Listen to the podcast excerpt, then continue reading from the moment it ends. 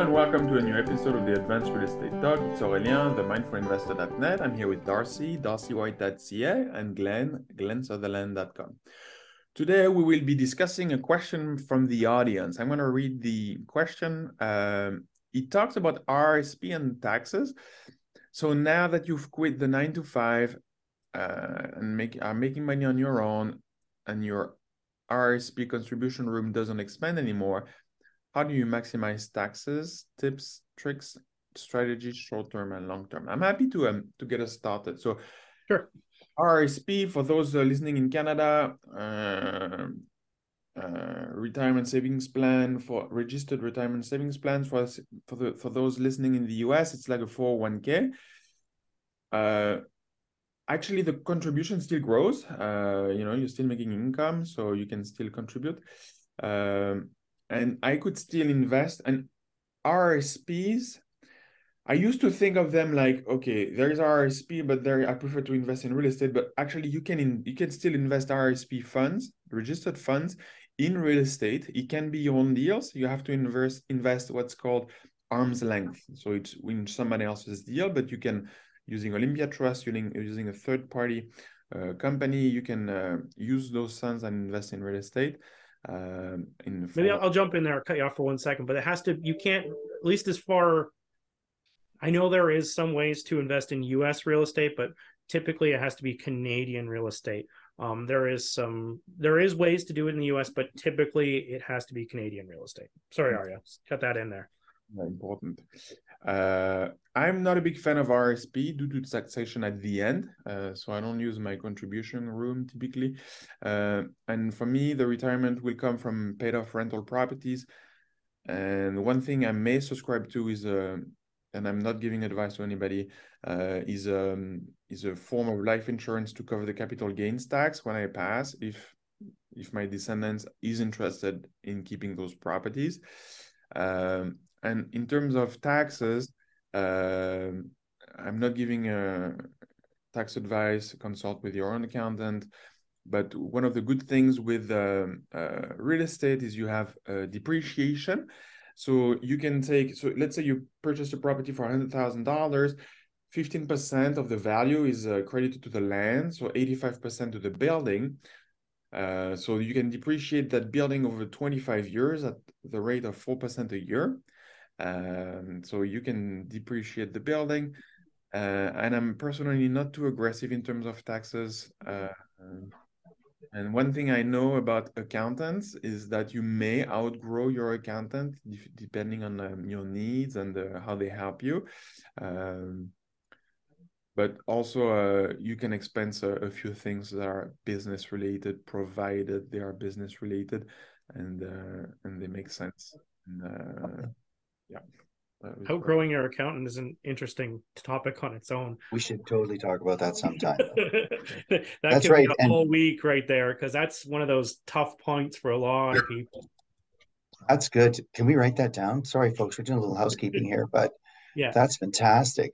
That is, that's thought. a good one. That's and that is uh I think a lot of people have come across that. Even me changing yeah. countries, you you you do outgrow these people. Yeah, you're doing different things. Yep. Um, I could um, add Oh, go ahead, Glenn. You go, Darcy. Go ahead. Okay. Um, I have all of those things, and again, like I already said, we're not tax attorneys or even accountants. I rely on good advice from professionals. So my lawyer stays in his lane, my tax attorney stays in their lane, and they inform my accountants. Um, and I use both corporate holdings, uh, partnerships, and um, ad hoc um, uh, uh, tenants in common methods you know, for holding real estate. So we're talking about real estate podcast. I have all of those strategies in play, but I also have RESPs, which just finished. My youngest daughter just turned 18. So that I could contribute until you had someone that's up to 18. I have our RSPs. I have them handled by Gerald Gertzen out of Kelowna, and he is fantastic. Um, I have still threshold or space to put money into my RSPs. Um, I'm I'm okay with them. Each have their place. I would say that my portfolio of holding or whatever, uh, I'm bashful saying this, but wealth is my guy. Gerald drew a pie chart, and he showed the pie chart. He said, "Okay, Gerald, tell me what I'm looking at." He said, "Well, this magenta triangle in here, this tiny sliver, that's your RESPs for your children's education. Okay, good. He said, that's fine. That's good. They all can get PhDs if you want. He said, this yellow one that's just slightly larger is your RSP. He said, yeah, but Gerald, those are all very small triangles. And he said, what's the big green one? He said, that's all your real estate. So I am heavily invested in real estate. There's this giant green dot with a magenta and a yellow slice out of the corner. Um, so I'm I'm unbalanced, but I am seeking some sort of balance because these other tools work on RSPs. Alicia has a great point. If you've done everything, you know, what do you do? Um, I would say what all of these have in common, uh, RSPs and real estate, is one of the you know um, primary tax planning things is taxes paid paid later. Taxes deferred are always lower than taxes paid now because of inflation, how inflation works on it. Imagine if you took your tax bill from 2023 and you converted it into Big Macs. And then you took your tax bill from 20 years from now and you converted that into Big Macs. 20 years from now, you will not have as many Big Macs for your tax bill if you push this year's tax bill 20 years off. So with RSPs, what they're doing is they're deferring the tax to when you take the money out. And the government is allowing this because they say this is good practice. It's good for the, it stabilizes our communities.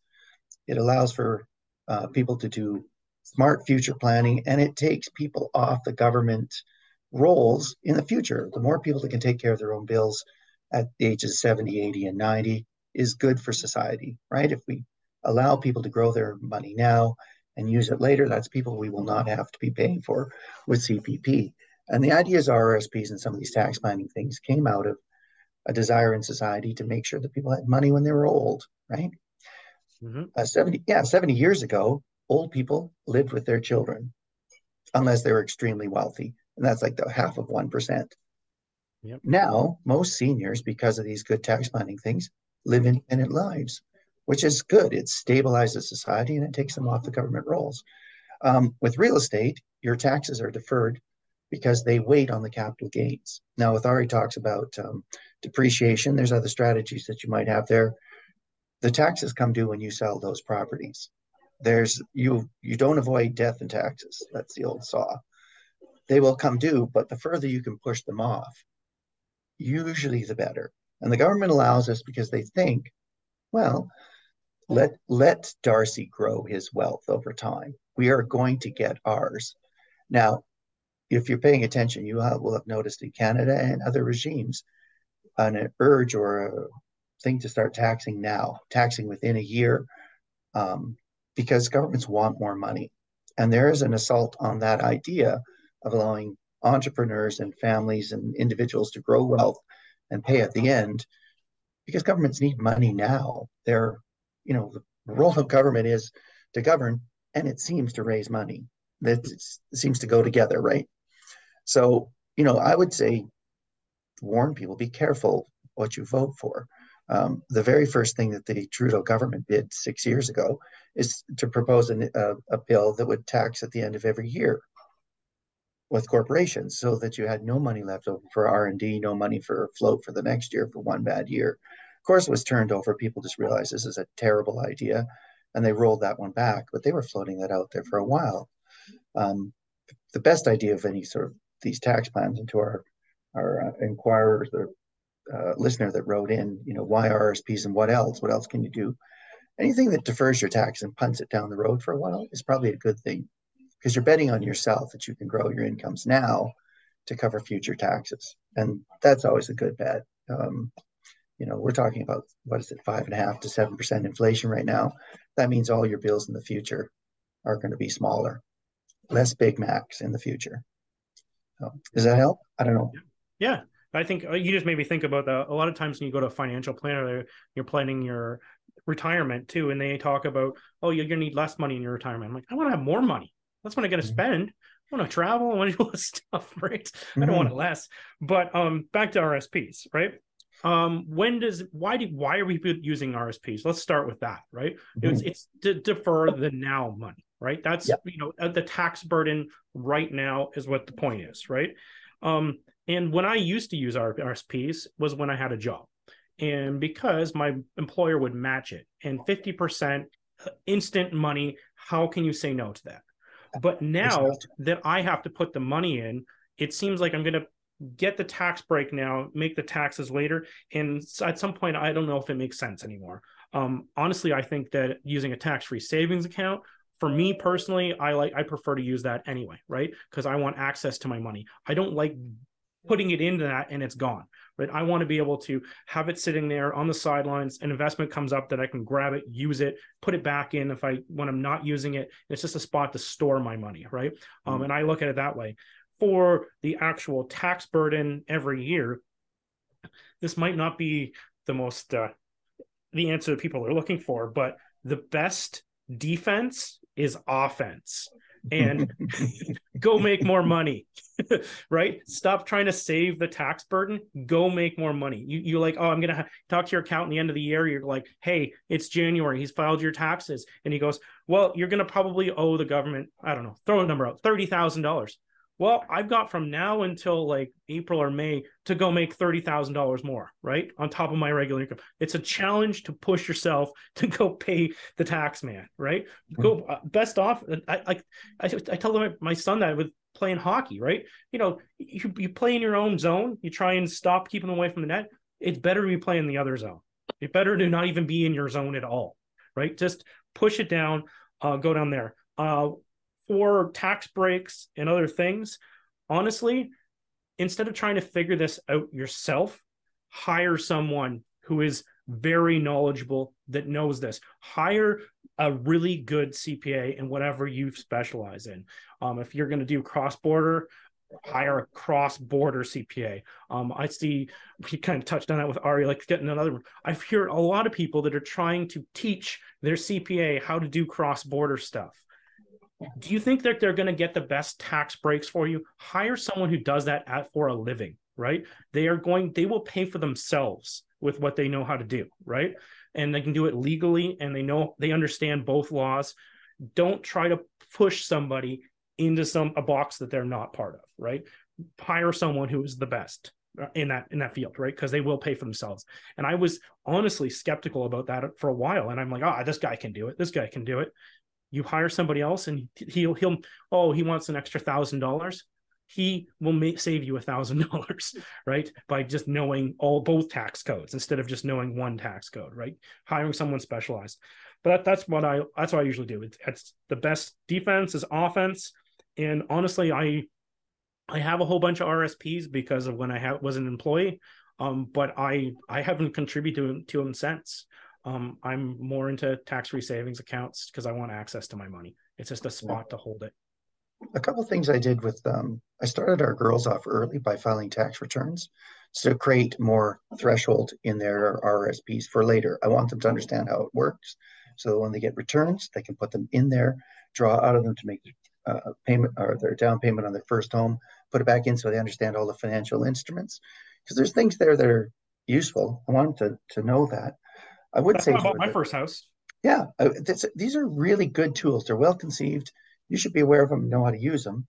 I would say to our listener, you know, if you've done everything, you've you're you've got investment real estate, you're you're hitting all the points.